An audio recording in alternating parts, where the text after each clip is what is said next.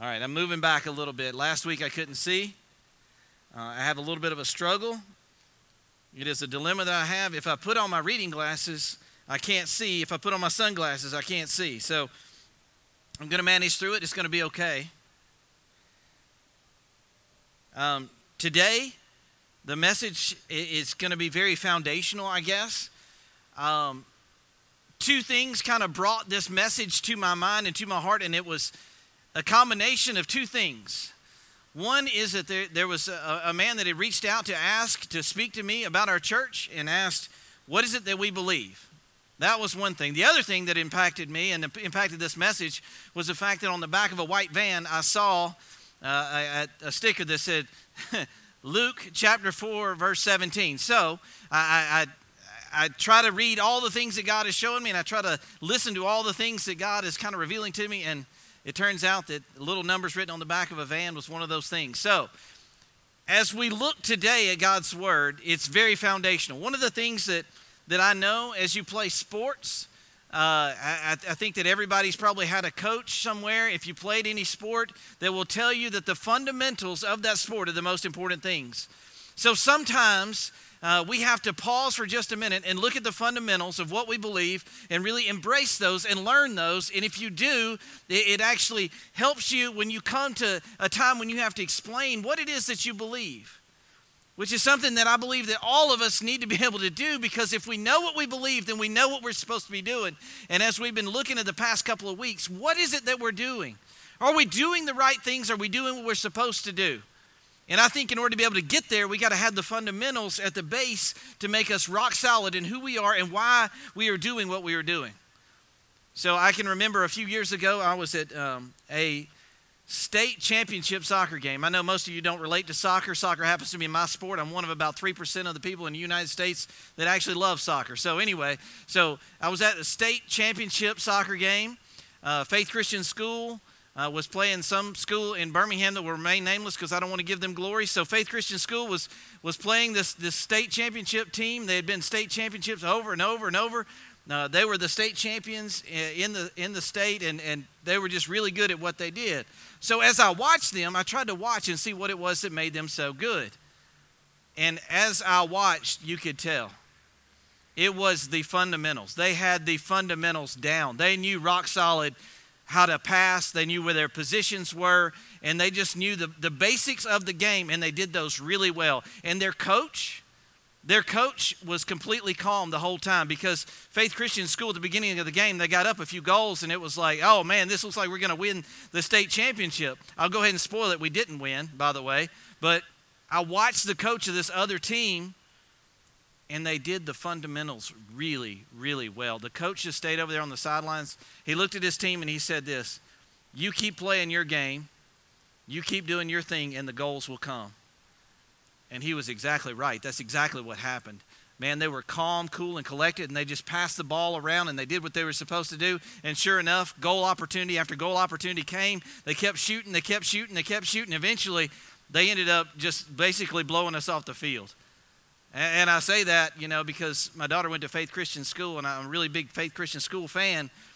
But it was so amazing to watch this team that knew the fundamentals very well and watch them execute those fundamentals and see what happened as a result. As we as Christians, if we will do that, if we will get the fundamentals down, if we will understand why it is what we believe, what we believe, if we will get that down, I believe that will be the overflow of our hearts and that will be the overflow of what Simple Church is, and that is we're going to get those goals. We're going to uh, do those things that God has called us to do. That, that it's going to be the overflow of our hearts. It's going to be the natural overflow of our hearts if we understand what God has called us to do. So here we are today, and we're going to look at Luke chapter 4. And we're going to look at Jesus in the very early part of his ministry. Now, the thing I think that's cool about Luke, and, and I just like Luke, Luke's a physician, right? So, so Luke is a doctor, and, and I like the fact that Luke just gets down to business. Um, you know, if you really want to fill in all the gaps that Luke leaves, you go back and you read John, okay? Four gospel accounts, you can go back and read John because John fills in a lot of the gaps that are left. But Luke just kind of narrows it down and boils it down and says, here's what we learned, here's what was said, here's what happened. So today we're going to look in Luke chapter 4. Jesus has already kind of started his earthly ministry. Um, he has he has performed uh, uh, the the miracle in Cana where he turned uh, water into wine. If you remember that one, and here we see we see Luke catching up with Jesus being in the synagogue, and I want you to hear what Jesus, the Son of God, the very Son of God, this is what he says. It says in Luke chapter four, it says this when he came to the village of Nazareth, his home, his boy home, boyhood home. He went as usual to the synagogue on the Sabbath and stood up and read the scriptures. Now, see, this was very common in this day. What they would do is, is throughout the week and especially on the Sabbath, they would go and they would read the scriptures. And what would happen is very similar to what we do at church on Sunday is we would have somebody read the scriptures and then kind of expound upon them and explain what they meant. And, and here's what the prophet was saying. And they would have different readings that they would be prescribed and, and they would be handed something, and different teachers would be prescribed to read certain things. So here we see it's Jesus' turn, and he's handed, we'll see in just a second, he's handed the book, the, the scroll from Isaiah. It says, The scroll of Isaiah the prophet was handed to him, and he unrolled the scroll and found the place where this was written. So here Luke is boiling down to us what has happened here, and Jesus is in the synagogue. Each town would have had a synagogue, a place where they went to worship, a place where they went to, uh, to read the scriptures. Every town would have one of these. And here Jesus is reading from the prophet Isaiah, and he says, You all know this passage probably, but listen to it carefully. The Spirit of, of the Lord is upon me, for he has appointed me to bring good news to the poor. He has sent me to proclaim that the captives will be released, and that the blind will see, that the oppressed will be set free, and that the time of the Lord's favor has come. So here Jesus is saying these words from the prophet Isaiah. And listen to what, what happens next. It says, He rolled up the scroll, handed it back to the attendant, and sat down. All the eyes of the synagogue were looked at him intently, and he began to speak to them. So here he goes, he sits back down after he's read this from the prophet Isaiah, and they're all looking at him. I think there's a reason why they're looking at him, and I, I, I think that you'll see that in just a second, in just a couple of verses. They're looking at him, and he began to speak to them. The scriptures you've just heard have been fulfilled this very day. Everyone spoke well of him and was amazed by the gracious words that came from his lips. So here Jesus is teaching, and he reads from the prophet Isaiah. And he sits back down, and everybody begins to look at, look at him. I believe that there's a reason that they began to look at him. I believe that when he spoke those words, it was like nobody else that had ever spoken those words before. You have to understand that the Son of God was speaking these very words from the prophet Isaiah. The same God that had put those words on the, the lips of the prophet Isaiah is the same God who created his Son to come to the earth as a human being to fulfill these prophecies that had been set before. And we're going to talk about those in just a second. Here he is, the very Son of God, the one that actually wrote those words through the prophet Isaiah, is now speaking those words into life for the people that are sitting there in that synagogue. How cool would it have been to have been in that synagogue that day?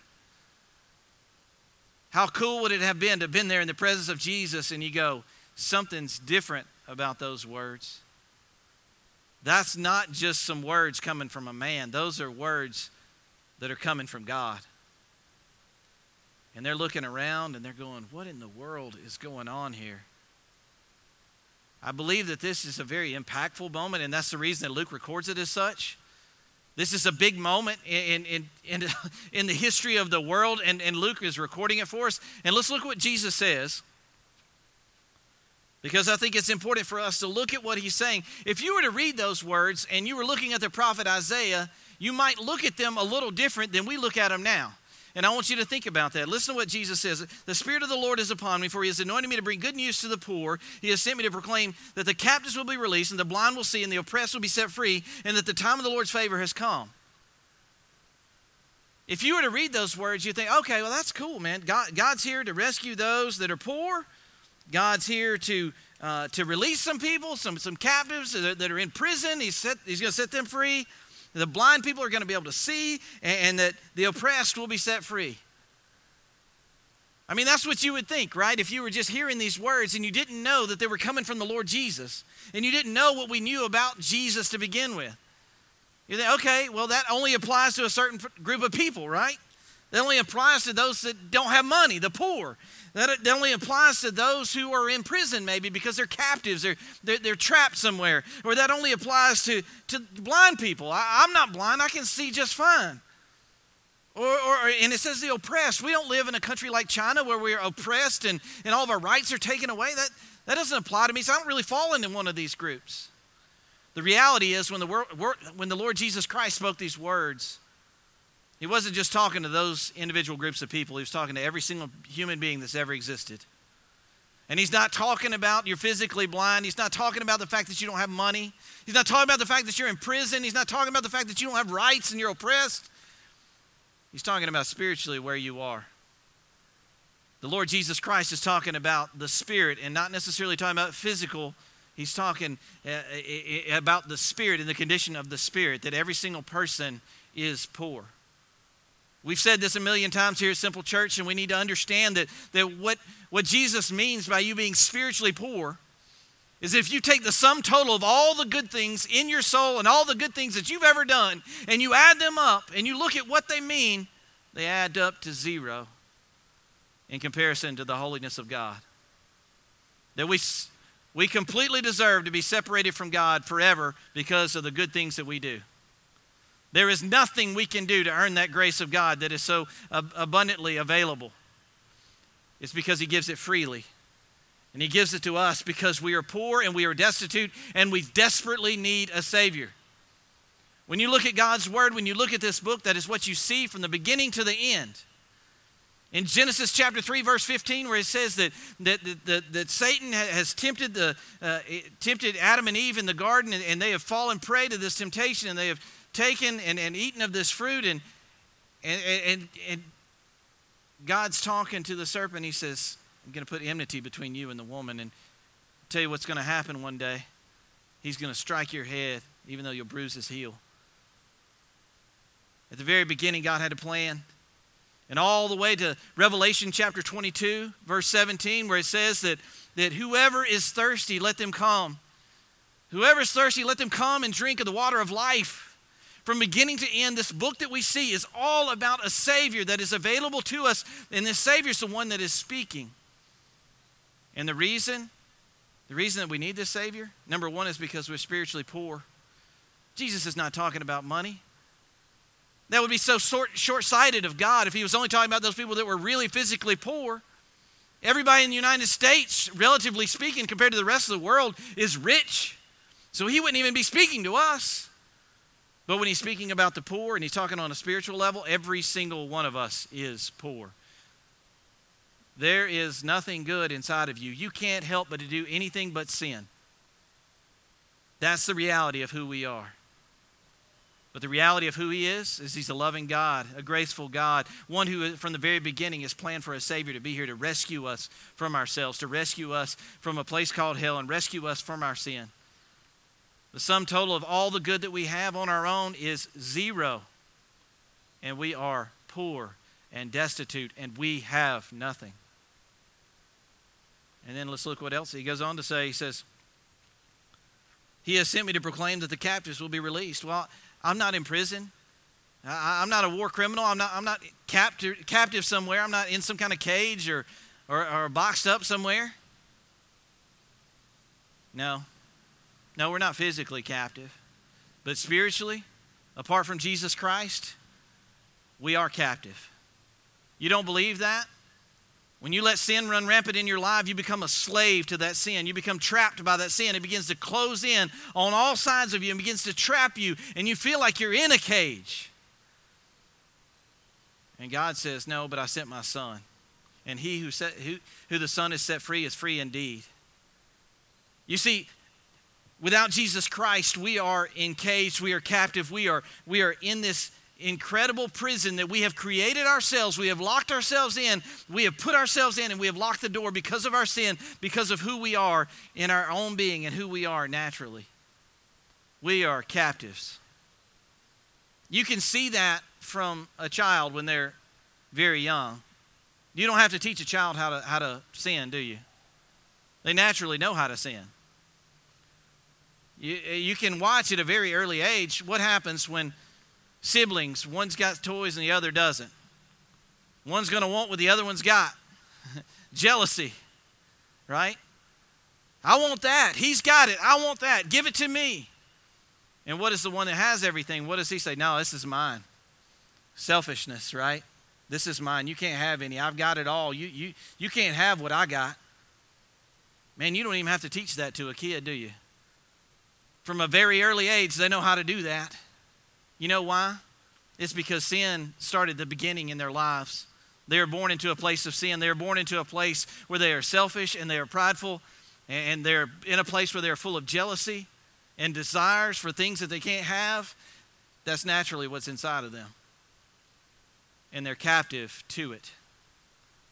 But here Jesus says, He has sent me to proclaim that the captives will be released.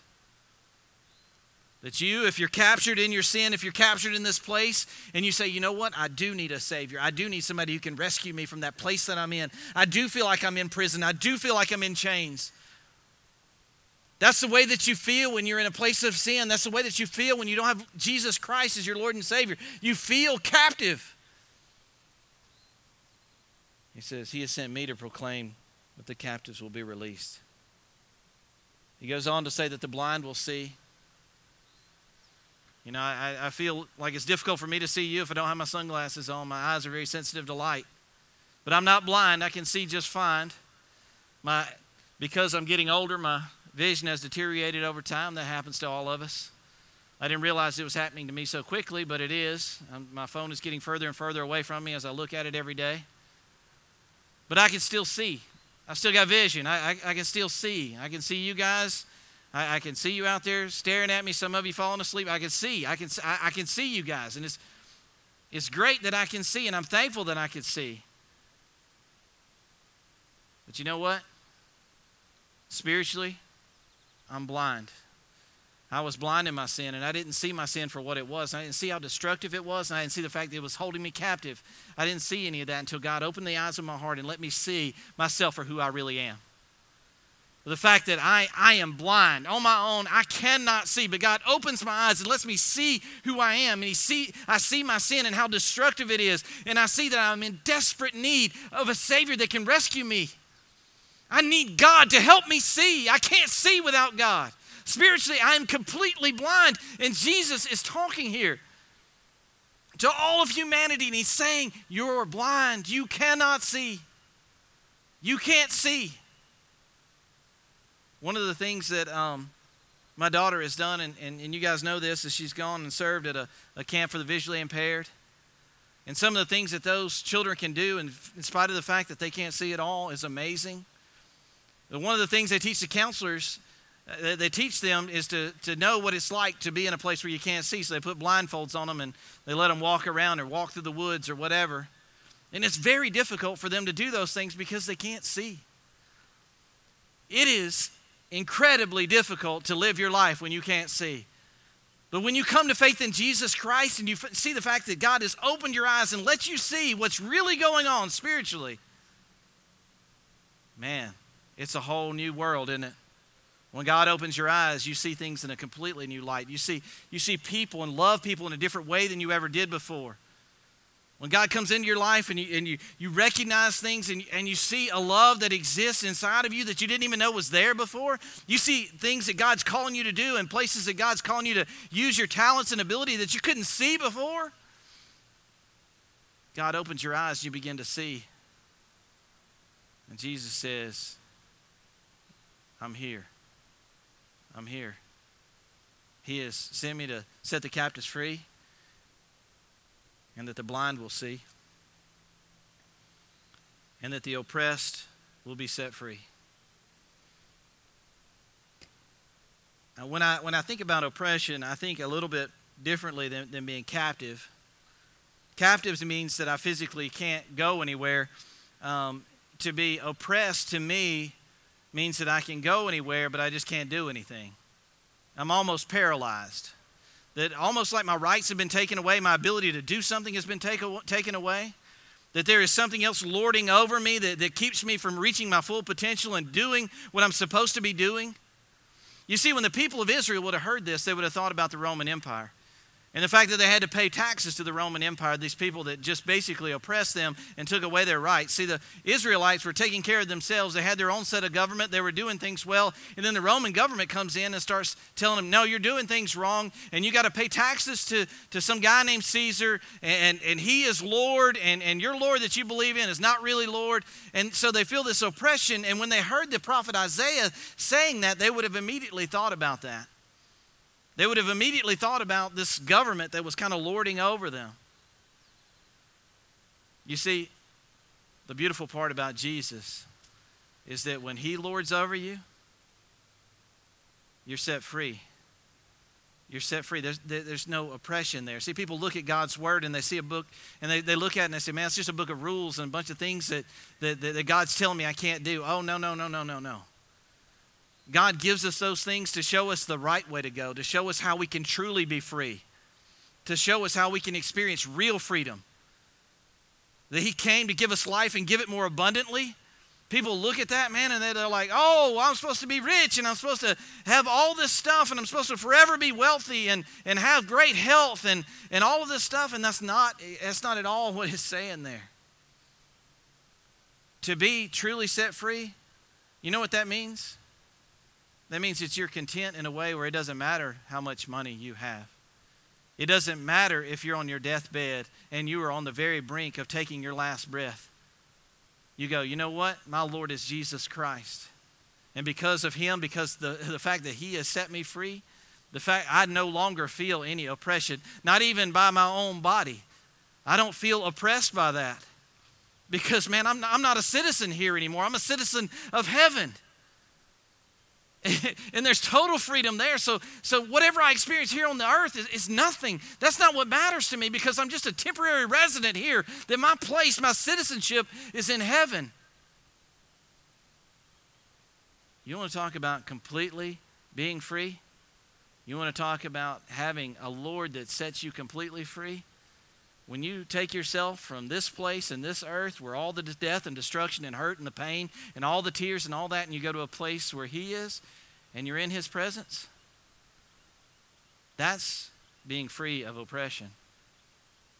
And God says this He says, You know what? I've sent my Son so that you can be set free, so that you'll no longer be oppressed, so that you will truly be free when your citizenship is taken from this earth and put into heaven.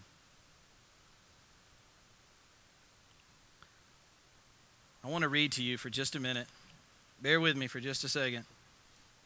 I want to read to you from Psalm 107. And I may read the whole thing, I'm not sure. There's a lot of verses here, so just bear with me. But uh, when we think about these verses, when we think about what they truly mean, I want you to, to listen as God speaks to us in, in Psalm 107. It says, Give thanks to the Lord, for he is good. His faithful love endures forever. Has the Lord redeemed you? Speak out. Tell others he has redeemed you from your enemies.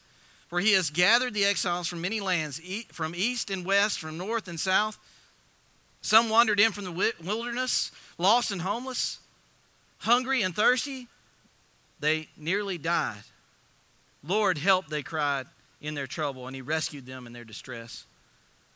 He led them straight to safety, a city to a city where they could live. Let them praise the Lord for his great love and for the wonderful things he has done for them, for he satisfies the thirsty and fills the hungry with good things. Some sat in darkness and deepest gloom, imprisoned in iron, imprisoned in iron chains of misery. They rebelled against the words of God, scorning the counsel, counsel of the Most High.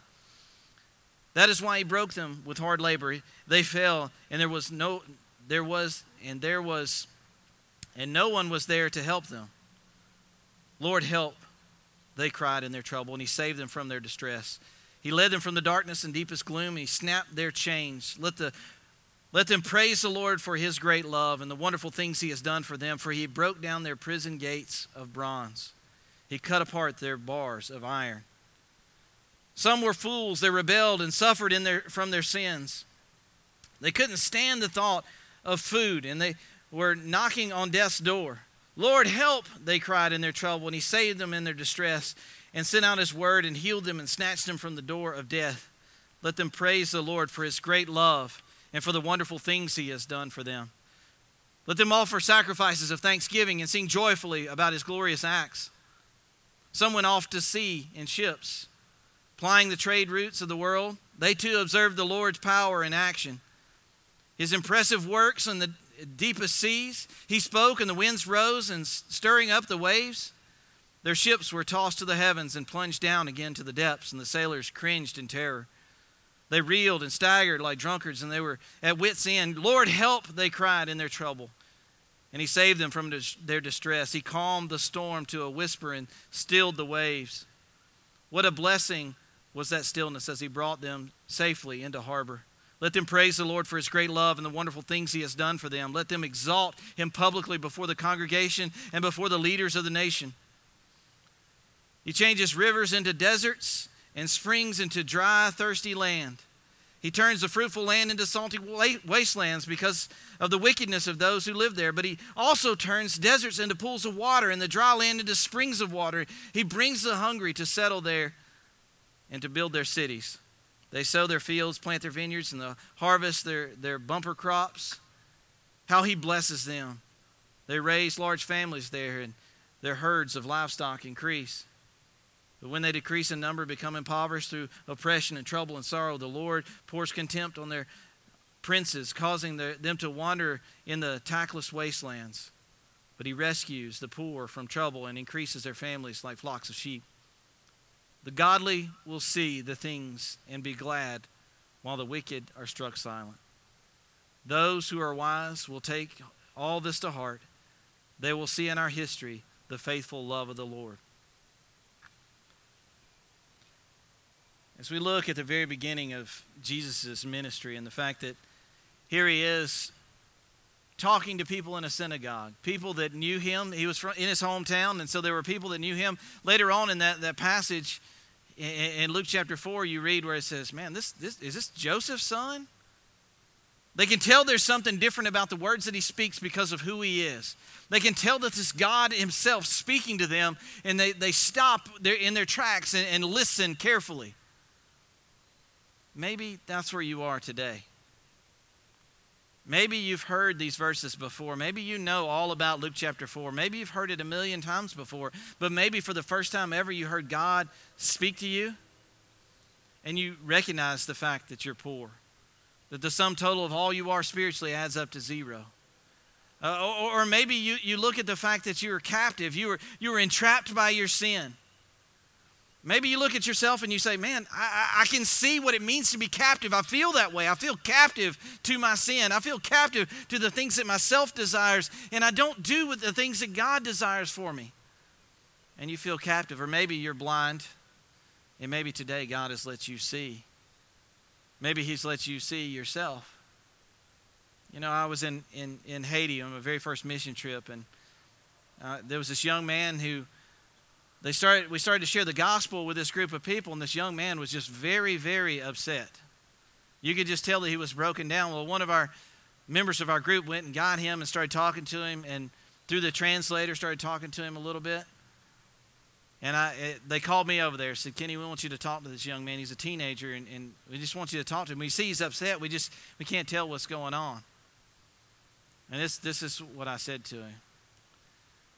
I said, I know that when you lay down at night, you're scared. And I'm speaking to the translator, so I'm speaking very slowly. I said, But God has spoken to you today. God has opened your eyes today.